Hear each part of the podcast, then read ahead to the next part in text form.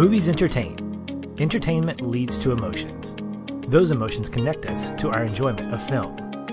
And that is why we exist to focus more on the emotional connection than the technical merit.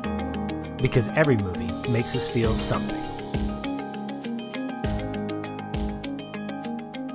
Welcome, listeners, to another episode of the Feelin' Film Podcast. I'm Patch, and alongside me, ready to converse with dignity, always dignity, is my best friend and co-host, Aaron. Good evening. Good evening. It's a really good night for podcasting. No? No. No, maybe we're not so good at improv. No, that's okay. That's why we have a podcast to make up for that, right? That's right. Well, this week kicks off Aaron's birthday week, which he's already started celebrating with his kids and uh, keto waffles. And what Keto better waffles way? are so good. So good. Like This is this isn't going to turn into a keto waffle podcast. Please it could. It really could. I mean, seriously, keto waffles are in my top 100 movies of all time. Okay. Just behind La La Land, right? Yeah. Well, what better way to keep the celebration going than by talking about uh, one of his favorite musicals ever, Singing in the Rain.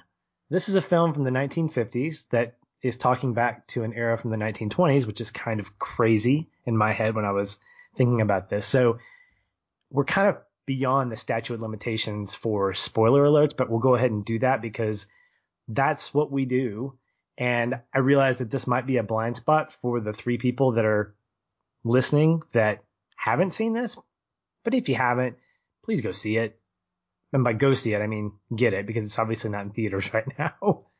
And come back and enjoy the conversation with us and maybe sing along because we might be having some of that too. Who knows? Aaron, let's kick us off with your one word takeaway. Well, I'm glad you said that because I immediately kind of cringed when you mentioned that this should definitely be past the statute of limitations for spoilers. The reason being is, Patrick, that I can't believe that it took me until my late 30s to see this movie. Now, this was not my first viewing, but I will admit this was my second viewing of this movie. And I feel like I wasted so much time. So many amazing brief two hour periods of my life that I could have found joy in revisiting this film in the last as many years as I've been alive that I don't want to say. Um, would have been awesome. And I wish I'd seen it sooner. And like you just mentioned about it not being in the theaters, I know that it played within the last year or two, I think for uh, one of those anniversary screenings. And it is on my very, very short list of movies that I want to go see in a theater. Um, there are not a ton of those. Even even the classics that I really enjoy, a lot of them I don't know. I just I can't see myself making the effort to go see them on the screen. But this is one that I just want to have a theater experience. Yeah, like- and and I think musicals are in a lot of ways like the Olympics. You either really really enjoy them or you just really wish they would go away. And I'm grateful that you and I are in the former camp on both. on both. Really, yeah. go USA, right? But at the same time, I also know that there's an audience out there that doesn't really care for these, and that's okay because they are a ni- it, it's a niche genre. It's not something that you're gonna convince everybody to enjoy, and that's totally fine. Um, so did you give you one more takeaway? No, no, I've Okay. been just totally rambling. Uh, that was part of it though. Part of it was I was going to start by talking about the fact that I hadn't seen this uh, until my late 30s. I watched it for the first time with my kids, uh, and this second time now I've seen it with my kids as well. And one of the amazing things that came out of seeing this film is that it helped create my daughter's love of musicals as well. So longtime listeners will know that Ashlyn, my daughter, is an absolute super fan of La La Land the same way that I am. And it's something that we've really been able to bond over. But this movie did that same thing for both of the kids. They loved the heck out of it. I still remember singing good morning to each other for days over the next week or so. Every time I would wake them up, I'd start singing it and they would just smile at me and chime in and sing along. So it's got a lot of nostalgia. I still haven't given my one more takeaway. My one more takeaway, folks, is smile. And I'm smiling the whole time I've been talking. So I just want to put that out there, even though you can't see it. It's there. So I smile a lot when I talk about or watch this movie. as a story, I think it is a very unique one in that it's pretty much conflict free, or at least it's very, very, very light on true drama. And because of that, I feel that the focus on comedy and dancing and singing and falling in love, it just leads us to feeling nothing but pure joy throughout. From the very first scene all the way to the last. I smile. I smile a lot. And for me, yes, that's the guy who doesn't love comedies. Combining one into this package with incredible, incredible music, musical numbers, a wholesome, historically interesting story, and memorable characters is basically as good as it gets for me. I would have to agree completely. And I think that your one word takeaway is spot on. I almost picked that or happy, you know, something in the similar vein because you can't walk away from a musical like this and not feel somewhat of a sense of celebratoriness or happiness or like whistling good morning in some way, shape, or form, or even singing in the rain to an extent. It all has that positive vibe to it, which makes a whole lot of sense us talking about it since we try to keep things positive on this show. But something that's interesting about this musical, which a product of being on this show has got me thinking about as I watch movies is is there depth to something like this? Because musicals can be written off as being just that, lighthearted, entertainment only, lots of just fun, and there's nothing wrong with that. What I found was that there was this really interesting idea of genuineness that plays all throughout and it comes in the form of Don's character from the very beginning when he's telling this radio audience how he came up with his boy Cosmo in such grand schemes and it's juxtaposed against what we see as an audience where none of that happens. It's almost completely the opposite. We see uh, we see Kathy played by the lovely Debbie Reynolds and how she seems to be the anchor of what it means to be genuine and it's a great chemistry that she has between her and Don. And then finally we see Lena Lamont played by Jean Hagen, who I think is just fantastic in this. And the way in which she comes across where we don't even get to hear her voice until 15 minutes into the musical and we start good. realizing that Such it's going to pl- I know it's going to play a significant part in the overall plot but it's such a smart creative way to tell a story is to embed a little bit of Hollywood history, a little bit of conflict, but not too much, as you mentioned, into a musical surrounded by amazing song and dance numbers. And so entertaining to the say the very least, but then above that, a story about what it means to be genuine, which I love that. I love finding that little nugget in something like this. Totally, man. Great, great. One more takeaway. I absolutely agree with you as well. Um, can I just say that if I was ever going to change my name to something legally, I think Cosmo would be in like the top five considerations. Okay, I could see that. Cosmo- Cosmo, White. Yeah. Maybe, maybe just the maybe just the like one name. I, yeah, I'm dropping white. I'm just, I'm Prince. You You know, I'm Beyonce. the art, I'm the just artist Cosmo. formerly knows as Yeah, the Aaron- podcaster formerly known as Aaron White. There we I'm go. Cosmo. So you That's should right. flip. You should flip that in our in our message group. You know, is now you're Cosmo. Oh, that's That- right. I don't think I have a nickname yet, do I? yes, you do. Yeah, it's one punch. In our chat. What? White. Why? Why is my like- nickname? Warrior. One punch white. Oh, you know, well, that's from pretty good. I actually Yeah. have a positive one as opposed to some people, so I guess I shouldn't complain. Should probably take that. Um, well, well, that's too much inside baseball. These guys don't want to hear about that. Well, no, but you know, one thing when you when you mentioned Lena Lamont and uh, her act was it Jean Hagen, I think you said. Yeah. One really cool thing about her, a nugget that I pulled, and I'm gonna probably recap a couple of things that I pulled from a certain podcast that I listened to. That's the Unspooled podcast. Um, they've been going through the AFI Top 100 list, something that we did a little bit of earlier in our podcast career here. Me, myself and Don Shanahan did some episodes to do that. Um, but anyway, they went through this film, and I learned a lot of historical nuggets. Um, that's how they discuss the film. They don't really break it down in the way that we do, responding to it. Um, but what I learned, one of them was that there is the scene where Lena Lamont's voice is speaking and she gets dubbed. I call it like the birth of lip sync sing scene is what it seems like because this is I mean this movie's being filmed as if it was in it's in the 20s, right? It's Right. set in the 20s. Nin- 1928. I can't believe. imagine lip syncing existed before this or needed to. And so when they're doing that scene, it's actually Jean Hagen's voice both times. So you hear Lena Lamont and then you hear it click over to the crystal, pristine, clear sound of um, Kathy and her Mhm. voice, but it's actually Jean Hagen, the actress, doing both of those voices. And when you know that and you hear it, it's mind blowing to Wait. imagine that she can do that with her voice.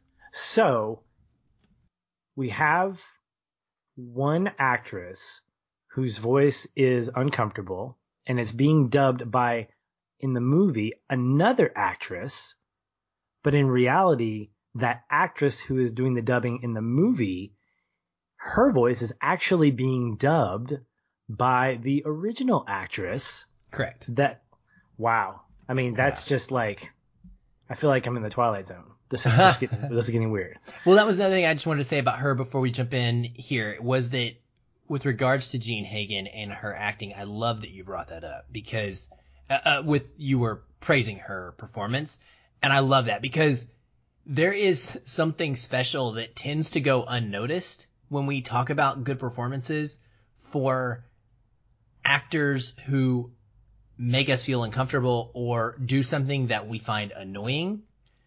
Be, it can be because of the feeling that it generates in the in the viewer, you tend to project your reaction onto the actor when in reality it's a sign of incredible acting that that person is able to pull off Yeah. that response, getting that response from you. Um, Yeah. and she does it brilliantly. Yeah.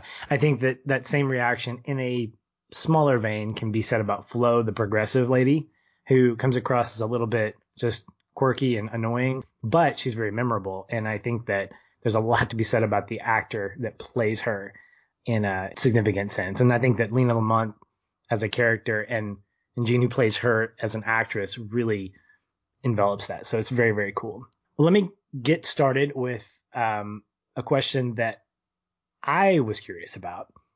And I looked at your top 100, Oh, and this musical ranks number 32 overall, and number two only behind The Wizard of Oz, which I actually didn't think, I thought it was number one, your number one musical. So I was kind of surprised that one, The Wizard of Oz beat it, and two, we haven't covered The Wizard of Oz, which is kind of crazy. it is. Um, it is crazy. Now that's in terms of like traditional musicals. You have Beauty and the Beast and La La Land are ahead of that, but I digress. Why does this one stand out to you, Aaron? Especially after only seeing it twice? Is that was that what I'm hearing? Yeah, This well, I mean that second- ranking was after once. So this is really interesting. Um, I guess as a as a side note, would you would you lower it? Would you put it above uh, the Wizard of Oz? What I mean, and, and what is it about this specifically that ranks it so high for you? Here's the thing. I definitely think it would be higher when I do another ranking. A part of me believes that this is a potentially top 10, top 15 movie for me of all time. I, I adore it. It is in that rare group of films that I feel like I could turn on the repeat button as soon as it ends and just watch it again. And I do not feel like that very often. I like to watch new movies. This is one that I, again, I regret not having seen it sooner so I could watch it more times. I, I'm going to make an intentional effort to watch it because of the feeling it generates in me, man. It is so unlike almost anything else that I get when I'm watching a movie. It's such a constant happiness. So I think it will go higher. The Wizard of Oz is a tough movie. I have not seen it in a long time. I'm excited to rewatch that one with my kids. And I'm going to digress. I'm going to talk about something real quick and then I'll finish up answering your question here. But this is a good segue for me to mention this. While we were watching this film, I was looking through Letterboxd reviews and uh, they're one of the big lovers of Singing in the Rain is Sam Van Hallgren. He is the producer for the Filmspotting podcast, a podcast that I um, incredibly respect. It's the one that I got my start listening to film review podcasts from. And Sam used to be one of the hosts originally with um, Adam Kempenaar.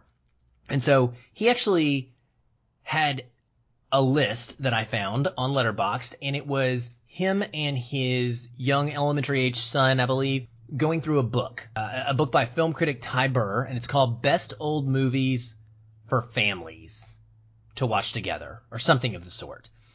And I clicked on it and I, I started going through this list and it was amazing. It was like a whole bunch of classics, right? So I did a little digging, looked up the book, and decided we're going to do this. Like, this is a really cool exercise. So we bought the book. Um, it'll be here tomorrow. We're really excited. We decided to get the paperback copy so we could put it on the coffee table and have it there to always remind us whenever we're together. Hey, you know, let's pick a movie from the book together. Let's watch it. It's a classic. And then let's talk about it. Ty Burr gives some um, explanations and some history in there for you to discuss as a family. And so we went through the list and there's like, I don't know, 180 ish, maybe 200 movies on there. And we realized how many the kids had not seen. And even with what they noticed, like some movies like The Wizard of Oz, and this is what triggered this thought in me, they had not seen it recently enough that they felt they could accurately rate it. And so we left it off. So we're going to watch it again as part of this exercise. I too have not seen The Wizard of Oz in a very, very long time. And so it's hard for me to make a decision and say that I think this is going to be higher than The Wizard of Oz or, you know, The Wizard of Oz is ranked correctly. I think that those two musicals for me, as far as classical ones, stand out so far above the rest though, and for similar reasons. The differences in them though, is that I like Singing in the Rain, and what is really special about it, to me, is that the songs came first when this was being created, and the plot was woven around them. Which means that the singing and the dancing was always the focal point. It was always the primary intent of this film to display those, those pieces. They weren't tacked on to make this story into a musical the story was added to make it a movie instead of just a whole bunch of interconnected dance numbers. So they drive the plot and Good Morning for me, I think is a great example of this because when you listen to the lyrics, they do the thing that true musicals do. They tell the story through the songs. They've stayed up all night. They've just got an inspirational idea to make the Dueling Cavaliers a musical picture. And it is them moving and progressing the plot within that song and dance number. And it does that throughout in, in almost all of its numbers. It's really great like that. So I love that. I love when musicals tell a story and express the story through the dance and music. And they do that. It also has what, again, I'm going to have to steal from Sam Van Hallgren. He says this is probably one of the greatest string of consecutive scenes in movie history and I have to agree. From the point that Lena Lamont is trying to correctly talk and she says, I can't stand them. And we go into Moses supposes and then they're doing the talking picture and she says, I can't make love to a bush because she's trying to get the mic placement right to I love you, I love you, I love you, I love you, I love you to the good morning number to singing in the rain that section of this film, I, I could watch it endlessly, and and I can tell you, man, it is as good as any other section of any film that I've ever seen. He's right. And so when I when I thought about it in those terms, I realized this is special for me, and I just love it. Again, it goes back to my one more takeaway. It makes me smile endlessly. It makes me so happy. Um, I appreciate you asking that because there's a reason it's that high, and I'm curious where it is on your list too. Now that you bring it up. You know, in all honesty, it's not one of my favorites. I enjoy it quite a bit. And I think that the sections that you talk about are my favorites. The pacing for me is right there uh, in terms of just high quality. It's when we get into the long Broadway number that I start to lose steam. However, in some of the research that I've done for prepping for the podcast, I mean, we won't get to talk about all of it, but there's some great background on some symbolism that this whole sequence goes through, and particularly with Don and how he gets sort of tempted by the the glitz of Hollywood, which is sort of a personification of who he is and fighting against who he wants to be with who he actually is. And so from that standpoint, I think it's really great, but it definitely seems to drag for me. Doesn't make it bad. It's just for me personally, the movie tends to lose steam at that point because up to that point, we've never had a number, at least from my perception, go that long. Like there's always been some blocks of dialogue. There's always been kind of a break in the action. And I think that's what made that whole middle section work for me, and you especially, is the fact that we had just like these clips. Boom, boom, boom, song, boom, boom, song, bomb, boom, boom, you know. And it's highly entertaining. There are moments of little romance, there are moments of comedy, there are moments of drama, all these different pieces that work together.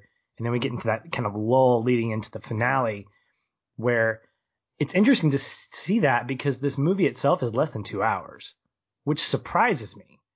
Uh, being a fan of West Side Story, it's a long musical and it drags for a lot of people. It doesn't for me, but I think the pacing of that is a little bit slower just overall. And so it makes sense for it to feel a little bit slower. But I was surprised at the length of Singing in the Rain because a lot of stuff happens in that first two thirds. And then we get kind of a long pause with the Broadway number.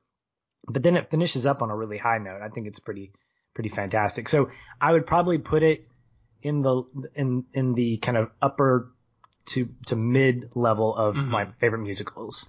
I will also say I have an additional respect that even goes further for this movie now because of being able to very clearly see the influences it had on La La Land.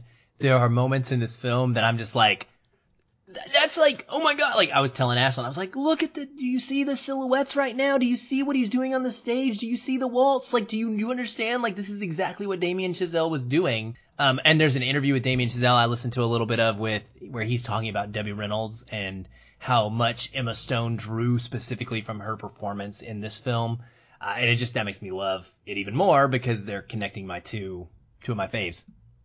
So you mentioned that the songs and the dances help to elevate the narrative, help to tell the story, which in my mind, I'd completely agree with you. If you have songs that feel kind of random, that are just kind of being placeholders or they're just kind of being fit in, it doesn't make the narrative much better. Um, I think Oklahoma is a great example of of a quality musical that does that, where you have songs that tell the stories, they enhance a character's understanding of what's going on around them. They tell us as an audience more about these characters that we're getting to know. And Singing in the Rain is just like that. But I wanted to know specifically from you, were there any numbers that stood out in terms of elevating that narrative or giving a sense of kind of giving you insight into something? Like, were there parts of it that you were like, I love the way that this song told this part of the story? Anything?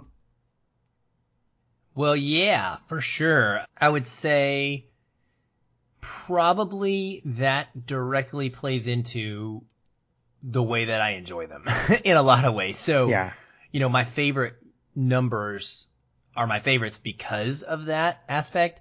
Um, my absolute favorite, well, I'll hold that back for a second. I, Make them laugh stands out in a big way for me um, Donald O'Connor's ability to mix physical comedy and incredible dancing talent is seriously unreal. There is, it is speaking to the lyrical statement the movie, the song is making about making them laugh. And I've never seen anything like it since then. It, just is really, really special. Uh, the way that that number is done and the way that it literally does make you smile and laugh as he's performing this song about making him laugh. And I also really enjoy it because his character is not a big part of this film. Could be. He's a, a great actor in his own right and a great performer in his own right. But when he is on the screen, he is like a hundred percent at all times. It feels like is is so awesome in his moments. And as a side character, his role in Lockwood's life as an as, a, as an assistant, kind of a helper along the way, a friend, um, a coworker, but not the star, it makes great sense the way that he helps to inform and inspire Lockwood and the whole movie, each of them from behind the scenes. So I really like that one. Singing in the Rain is probably the other best example for me just because it's so lovely. A man is happy and he's in love and it's essentially just him being on a high after a date and it's something we can all relate to. We've all felt that moment after leaving a, a romantic interest's house for the first time, walk into our car just with little hearts above our head and little birds tweeting, thinking like, gosh, I'm so happy. Like this was perfect. That's an expression of it right there in Singing in the Rain. And what we see is something we can easily feel. And so those for sure. And then my favorite song is Moses Supposes. So I'm going to play a little bit of it real quick because I enjoy it so much. And if you haven't watched this movie recently, just, you're going to enjoy this. Now, ta, te, ti, to, tu. Ta, te, ti, to, tu. No, no, Miss Lamont, round tones, round tones. Now let me hear you read your line. And I can't stand him. And I can't stand him. And I can't stand 'em. Can't. Can't. Can't. Can't. Can't. Can't. Can't. Very good. Now, around the rocks the rugged rascal ran. Around the rocks the rugged. No, ra- no, rocks. Rocks. Around the rocks the rugged rascal ran. Very Hi, good. Cos. Oh, hi, Don. Shall I continue? Yeah, go ahead. Mm-hmm. Don't mind me. Now, sinful Caesar sipped his snifter, seized his knees, and sneezed. Sinful Caesar snipped his No, no. Sifter. Sipped his snifter. Sipped his snifter. Oh, hmm. thank you. Hmm. Sinful Caesar sipped his snifter, seized his knees, and sneezed. Marvelous. Wonderful. Marvelous. oh, here, here is a good one.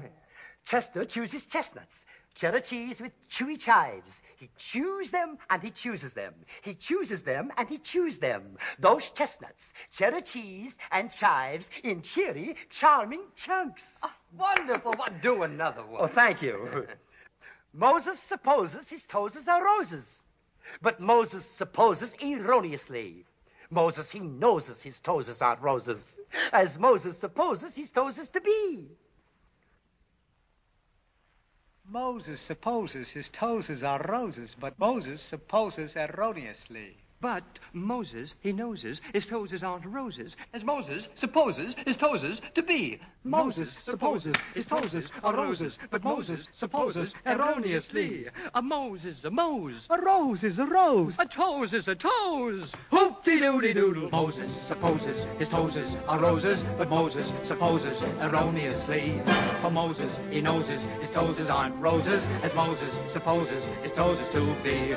Moses supposes his toes are roses. Moses supposes erroneously. Moses his toes are roses, as Moses supposes his toes to be. Roses, roses, roses, roses, roses. When Moses supposes his toes couldn't be a lily or a tappy tappy dilly. It's gotta be a rose, cause it rhymes with Mose. Moses! Moses!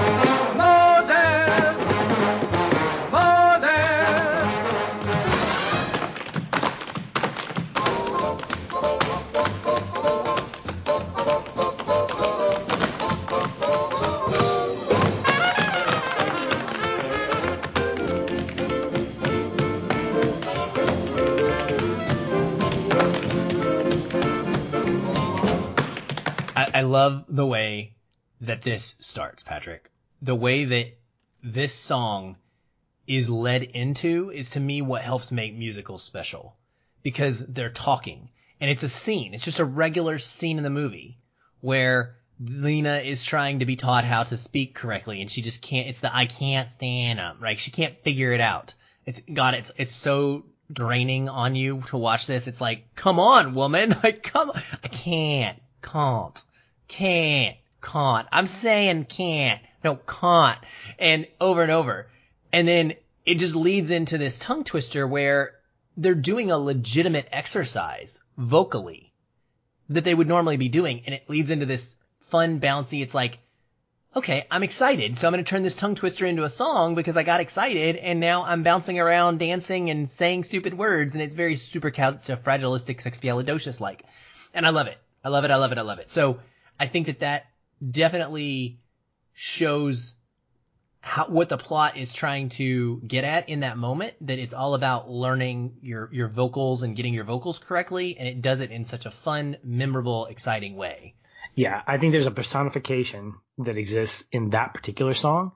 I also think that there are two big ideas that exist, genuineness being another thing, but positivity being another, that in those two numbers, which are, or those three that are probably the most memorable along with Good Morning, all of those have a positive vibe to them. There's nothing about any of those songs that feels negative it feels like when you think about a musical, I think the big cliche or the big idea about a musical is I'd love to be able to get up in the morning and just start singing about my day. You know, that's that's sort of the that's sort of the cliche about musicals is who does that? Who gets up and just starts randomly singing? You know what? These people do. Technically, they just never went to bed though. True, but I'm I'm talking about throughout the whole thing.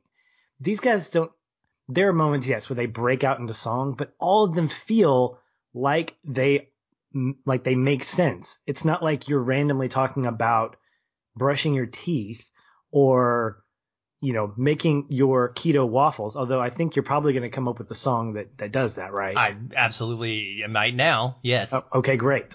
That's good because I want to hear that. And then I will hum along with you in the background. I will I will be the Cosmo to your Don. How about that? I like it. But I think the other thing that this that those songs in particular do is they really start to expand this idea of what it means to be genuine. There is no hindrance in these songs. There is no embarrassment. There is no like holding back between Good Morning, between Singing in the Rain, between Moses Supposes, and between um, Make 'em Laugh. All of those performances, to me, articulate a sense of this is who I am. This is who we are. And I'm not going to be ashamed of this. Don is not ashamed to be sitting in the rain getting drenched because he's completely in love. And Cosmo is not ashamed to have all this physical comedy and to get himself hurt to an extent because he wants to show Don that life can be funny and you should laugh. And I love the fact that in Moses Supposes and in Good Morning, you see the excitement on their face, as you mentioned, and you see this genuine, just, this is something we enjoy doing. We're not trying to tell a story. It's just coming out. Whereas I think other musicals, they do this somewhat effectively, but it doesn't feel that spontaneous. It doesn't feel rehearsed or it doesn't, it, feels rehearsed. It feels like, oh, this is the part where you've said a piece of dialogue and now you're going to sing the rest of that dialogue. These are quite literally musical numbers for the sake of emphasizing the song and the dance. They're not yeah. accenting the overall narrative, which goes back to what you said regarding the fact that these were the song, the songs came first and then the narrative spun into it to make the, to make the movie what it is. Yeah, for sure. And it, and it's probably a little ironic actually that it feels that way when in reality Gene Kelly is a known perfectionist to the point of some of these dance numbers, Debbie Reynolds' feet were practically falling off and ankles were essentially being broken because they were pushed so hard to the limit. Mm. There's interviews out there of Debbie Reynolds being asked about Gene Kelly and you can feel the tension and almost the just genuine upsetness that comes off the tone of her voice of the production of this film. And part of that came because they wanted it to be so perfect and they were willing to, they wanted a lot of long takes because they wanted the audience to know that they were actually doing the choreography and capable of accomplishing it. And this, this is like think about that scene where they're going up and down the steps tapping. I was, I looked at my kids and I was like, guys, I, my legs are, I'm broke, my, broke my legs. I fell down the steps like 15,000 times. There's no way I could do that.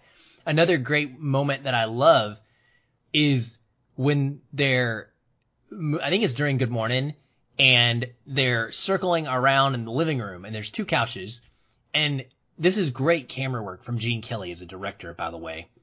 He knew how to film this musical. That's part of what sets it apart. I should have mentioned that earlier. A lot of old school films would just set the camera on a scene and it even talks about that kind of in the movie. It's almost meta. He talks about like how there are moments where they're just showing him, he uses the camera in Singing in the Rain to make sure it's following the actors and tracking shots. And sometimes he'll let the actors look directly at the audience. And that's what happens in this moment where they dance their way behind and onto one of the couches. They somersault over it.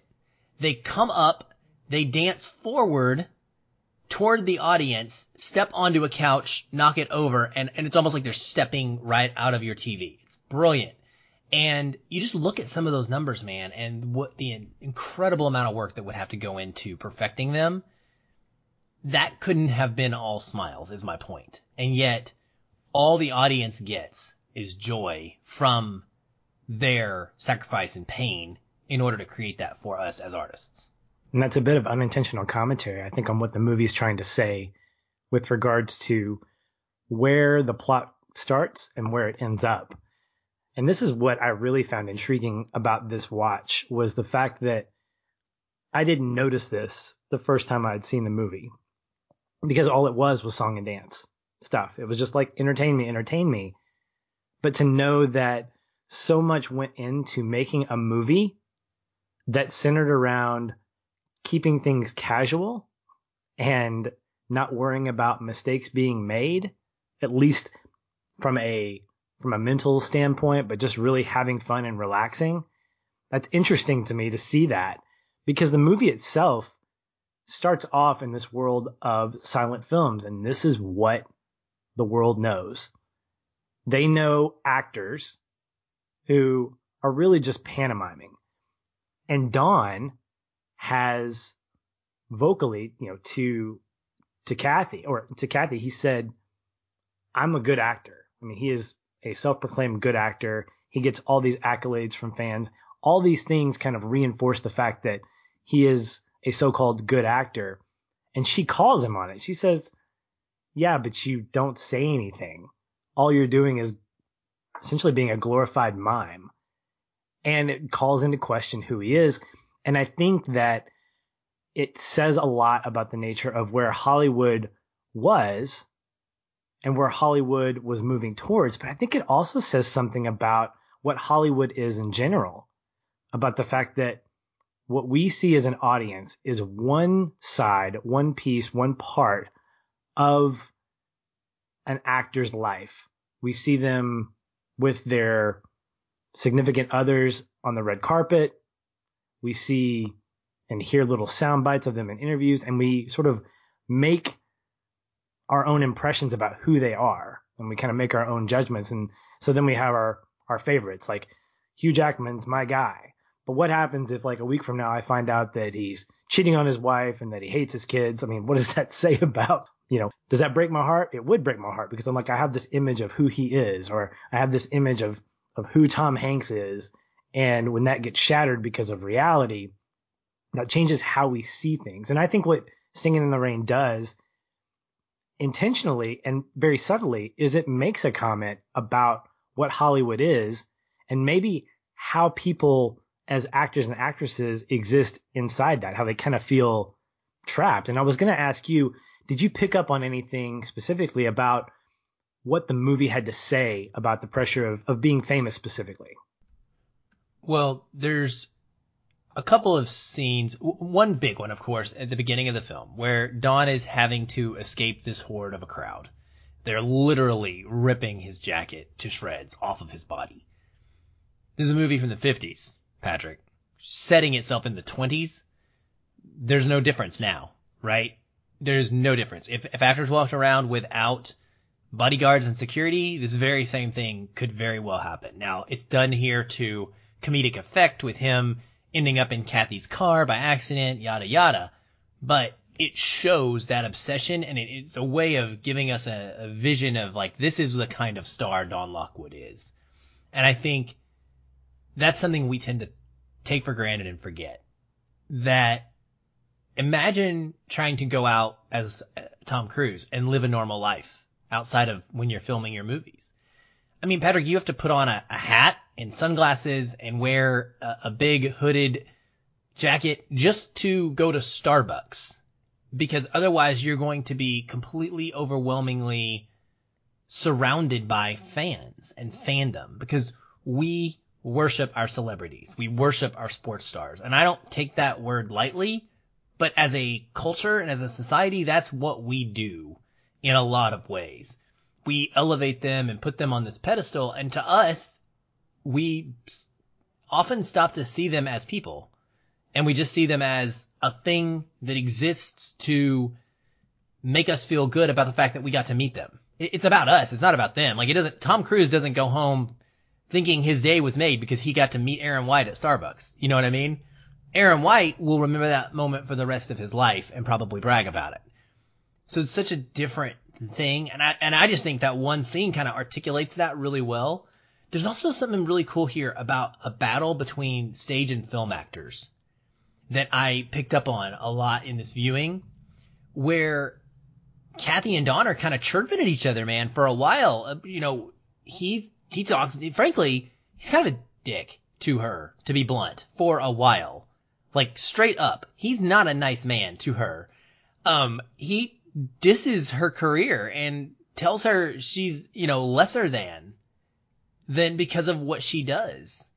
And she, I love this about Kathy and her personality as well, is that she quick to like, she'll come right back at you. It's one of the things that I think he finds appealing in her as well and finds attractive because she stands her ground.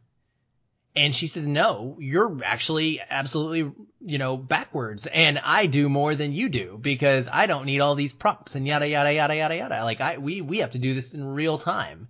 And so it's more worthy. And I think it shows us a character in Don Lockwood, a movie star who needs to believe that he's got the best thing going. Like he's, he's got to feel that way in order to have confidence about himself.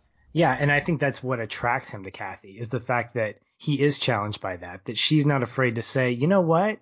You're not a great actor. You think you are, but really the acting comes in the form of, of stage stuff. And, and here's where a little bit of the irony exists. Is the fact that a movie that takes place in the 1920s elevates actors who don't speak. And so to him, she is living in a prehistoric world.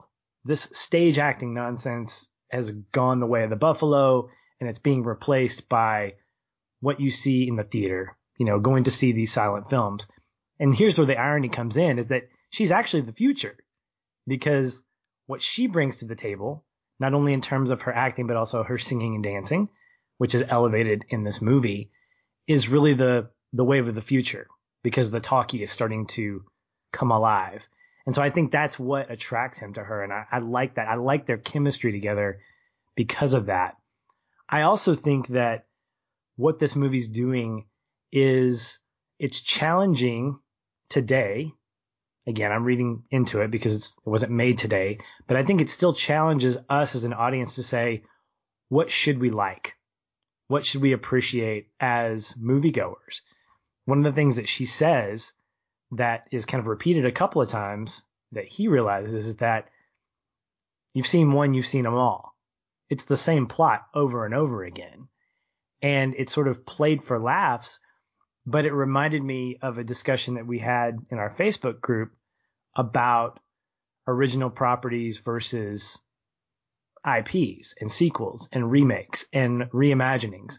Because we're living in a world, Aaron, where there are more non original properties that are coming out, making a killing, and they shut down or shadow these independent movies or lesser known ones. Is that right or wrong? I don't want to get into that discussion necessarily because that's a longer one than we have time for. But I will say that I think that there's something to be said about what Singing in the Rain is saying about the quality of movies and what you should appreciate as a moviegoer. That if you're settling for the same thing over and over again, if you're being fed the same kind of stuff, it doesn't feel refreshed. It doesn't feel like you're getting something new. You're going to fall into the trap of just accepting subpar storytelling. And I don't think we're in that place yet. I think there's a lot of, I mean, we're just, there's so much content out there that I don't think it's possible, but we might like what we like and we won't deviate. We won't be able to try new things. And I think in some ways, this movie is sort of articulating that in a way that maybe is indirect, but still there. Yeah, no, I think, I think you're spot on with that. And I, and I also believe that the other part of the, what this movie says about being famous conversation is shown to us in Lockwood's fake relationship with Lina Lamont because this is it makes me question pretty much every relationship I see only from a public eye. If one of the cool things that is given to us as fans via modern day technology, via Twitter and really I would say specifically Instagram is the ability for celebrities to impart a piece of their daily non-celebrity life. Chris Pratt is a perfect example of this. If you follow Chris Pratt, it's not all movies. You know, it's not all movie promotion. It's not. There are other actors out there who their accounts are used to further their careers and to promote their careers. Chris Pat, Pratt is posting pictures of he and his, I don't know if they, did they get married? He and Katherine Schwarzenegger? I don't know if they got married or if they're just engaged. I think they might just be engaged still, but he's posting pictures of them and their goats constantly, talking about like farm life and just everyday events, right? And we get to see that. And I think it, I mean, yes, that can be manipulated too, of course, like anything can, as we see here in the, him uh, in the opening scene where he's going through this story and he's kind of keeping up this fake relationship that ultimately also has the effect of kind of being unfair to Lina because Lina believes that it's real to the extent that she can't seem to let it go. And, and why wouldn't she? Don's been telling her this whole time that it's real because it's for publicity. And so I think it, it does make us want to question like some of these relationships we see that don't last very long. Are they real? Are they even meant for this? A lot of times they spring up around two actors who are in pictures together, just like we see with Don and Lina two who, and we, it's easy to believe, oh, of course they fell in love on set, right? Is there an element of that that we cynically could see as maybe it's just for promotional value? And yeah. I think that that comes from a place all of needing to maintain that fame and needing to push it forward. Right. Anything to elevate people thinking highly of you and of your work. Yeah. And that relationship between Don and Lina speaks to, at least from her perspective, why to me she kind of feels like a tragic character in some ways. Because of these four people, I think she feels a little bit left behind. She's someone who thrives on this perceptive relationship with Don. And you're right, he feeds it even if it's for publicity, she doesn't know anything else. And I looked at her and saw someone who doesn't like the way that things are changing. I mean, that's one of the big things that's going on here is movie theaters are moving from silent films and with the introduction of the jazz singer and its incredible success, which is a historical truth. I mean, it's like really happened. Yeah now we're getting into what we experience today as, you know, talkies. I was, I was really hoping you would say that. I just want to say it too. Talkies. Talkies. Not can we start. Just, can we start calling them that? You want to go to the talkies this weekend? Are you go, are you going to a talkie screening? Is that what you're doing? Fe- feeling like, film or talking talkies? Talking or... talk, talking talkies. Sounds like tacos. Talking talkie tacos. Anyway, sorry. We can sorry, we can talk talkies on Tuesday for Taco Tuesday if you want to. Anyway, you're right. So I look at her and I see someone who doesn't want to change. Because there's a comfort level that exists and there's a control that exists with her because of the fact that if she loses Don, if she loses that ability to essentially hide her voice and be a, she thinks she's a great actress for the same reasons that Don does. And she doesn't seem to realize that her voice is the thing that is her kryptonite. And she doesn't. I don't think she ever does. No. I, maybe at the very end, in the beautifully amazing scene where they raise the curtain on her Wizard of Oz style. Uh, yes. With Kathy. I mean, it's one of my favorite moments in the entire movie. Um, was darn near a connecting point for me, but, but yeah, I mean, she might at that point, but you're right. I mean, even she, she thinks she's a star. And why does she think she's a star, Patrick? Because everybody's told her she's a star and no right. one's told her the truth. Yeah. The same thing with their relationship. Don even, and, and Don he's wrong for this, but he tells Kathy one point about, he's talking about Lina. He says, haven't you heard? She's irresistible. She told me herself. But like you guys have created this person and now right. you're mad about it. Exactly. And so she tries to fight back. She essentially says she's going to be my voice for the next five years or else I'm going to get this studio shut down. And apparently she has the power to do so. This is something that I did not know about her was the fact that she had that kind of power and that the head of the studio was like really more of a minion than anything else, like a talking head.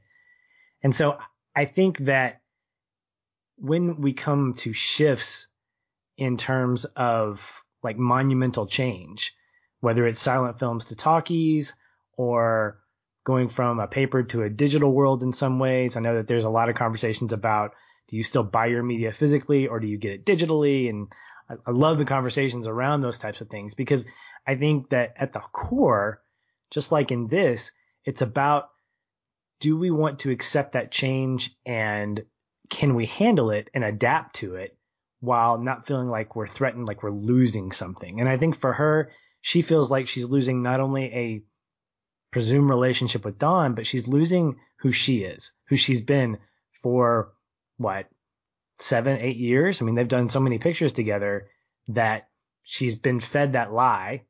And now that self fulfilling prophecy, she'll do anything to preserve that because she doesn't know anything else. It makes me wonder. I've been thinking about this about when I finish a movie. I'm like, what will happen to these characters after sequels? That's how sequels exist. But no, forget sequels. I'm talking about movies that will never have sequels. Like I'm, I'm watching these old '80s movies, and I'm like, what, what, what happened to this character who took over the business at the end? And I feel like that with her. I'm like, what happened to Lina? Um, yeah. And I started thinking, oh, you know what? The Great Depression happened like a year later, so everybody got screwed at that The game changed, and she's no longer a an actress that has the same value, and so her career drops off. I mean, that's that's common. That's that's not different for any career, really. When yeah. technology comes into play, you know, we see it at my YMCA, man, all the time. In the four and a half years I've been there, when I got, it has changed so much. When I got there, there was a very old guard, and we were moving into a new era of using technology and upgrading our systems. And I was a big part of pushing that. And I pushed people. I mean, I didn't push people out, but some of that happening eventually led people to just retiring because they couldn't, they weren't made to accept the 21st century style of working and doing business. They couldn't to, stand them. They couldn't stand them. Oh my goodness. Yes, exactly. exactly. It was detrimental to their ability. so sound... see you later. No. Um, um, anyway, my point is, yeah, yeah. It, it, it, absolutely. I think Lina eventually didn't have any way to continue because that's just the way it goes. You know, I, she had a she had a run. She had a good run. She did, and I'm anticipating that she probably opened a Samba Tapas restaurant of some kind. she made that really bad face at me. well, Aaron, before we get into our connecting points, I want to make sure that we covered everything that you wanted to, since I don't want to leave anything unmarked for one of your favorite musicals. Is there anything you wanted to bring up, or do you want to drop right into CPs? Man, no, this has been so good. Um, I love it when the conversation goes ways that I, I didn't necessarily expect. Um, I did want to bring up that I, think one thing for me, I really love mu- movies about making movies there's something special that happens when people in the industry are commentary, making commentary on their own industry because they have a knowledge that we don't about it. It, it seems more genuine in a lot of ways. Like I was kind of talking, alluding to earlier about like the likelihood of actual fake romances in Hollywood and such. So everyone involved in Hollywood knows how the movies work. And I think it allows for a more clever screenplay and a design of the sets that really is what you would see.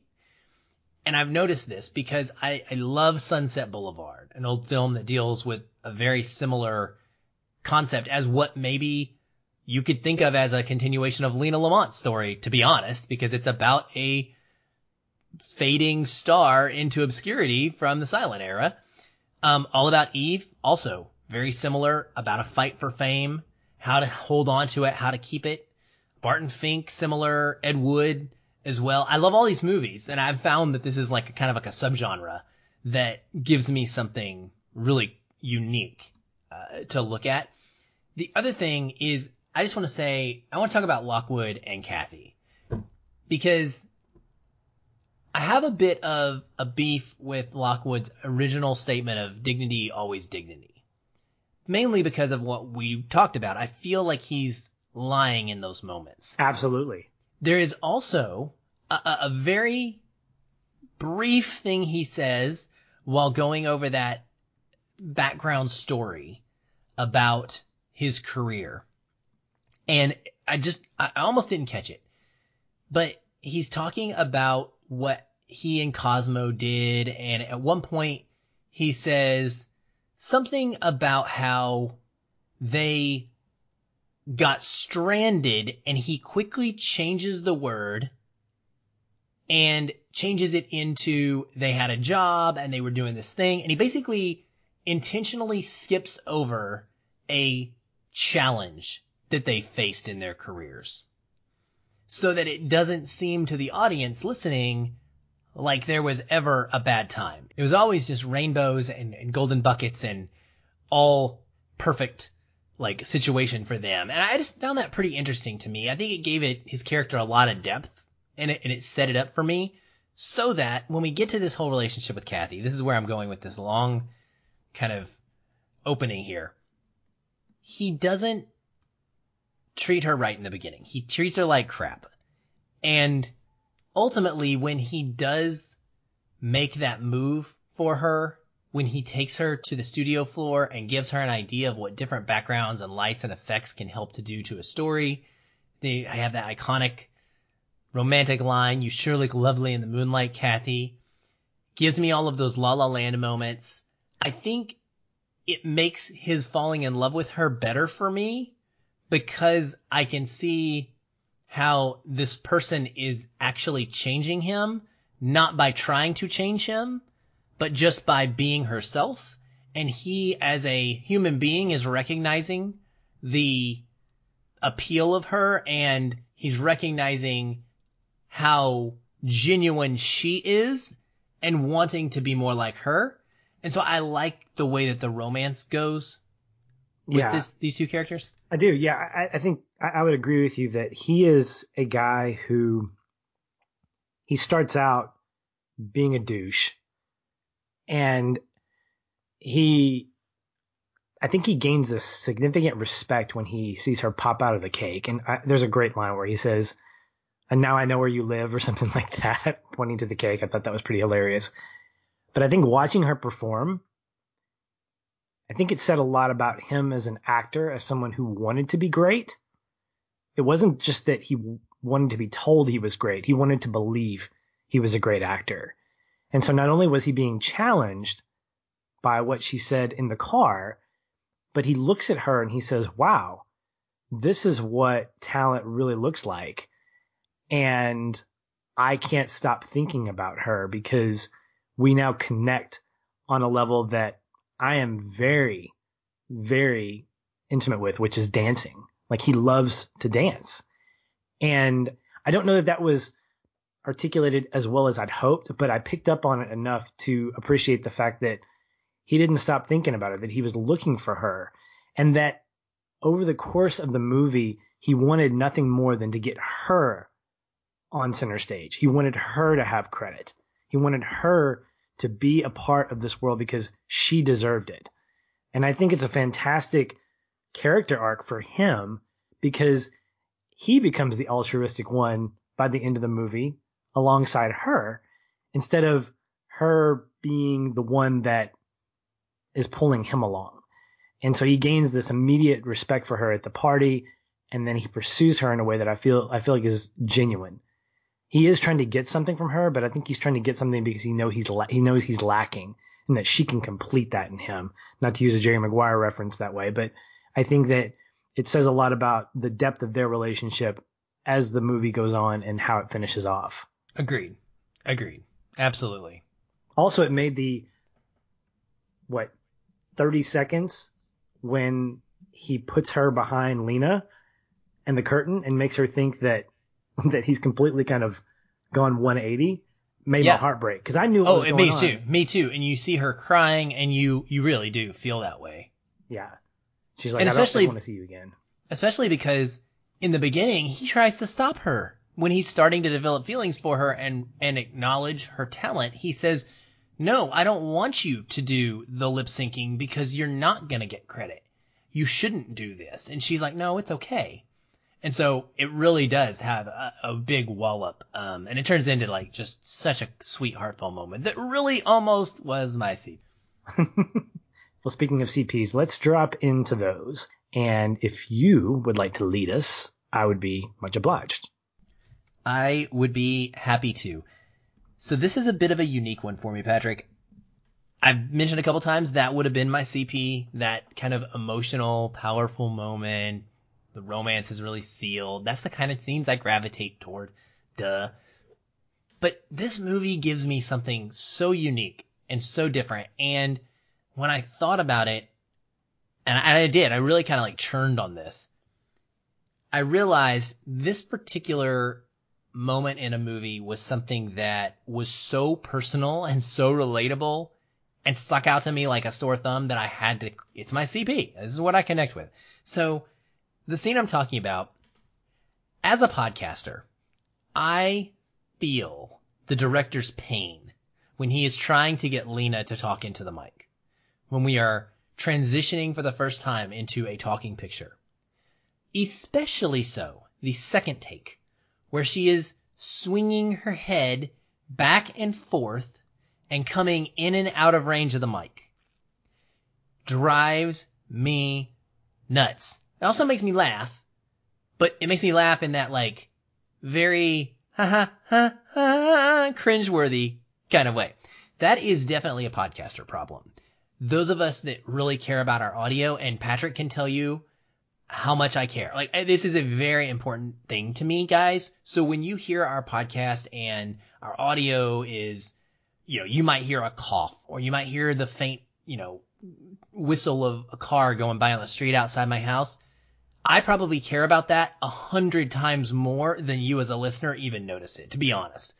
And so because of that, I really am honed in on this scene in a big way. It's, it's emotionally generating a lot of anxiety for me. And so I get frustrated for him. I feel for that man. And oh my God, the noise in the audio, Patrick, when they play the movie back and the pearls, she's playing with the pearls and they're moving.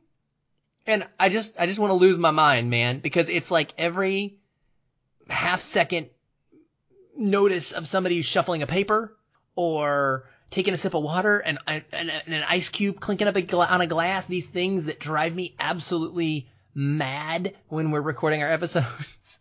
Not just you, but like guests or whatever, of course, or myself.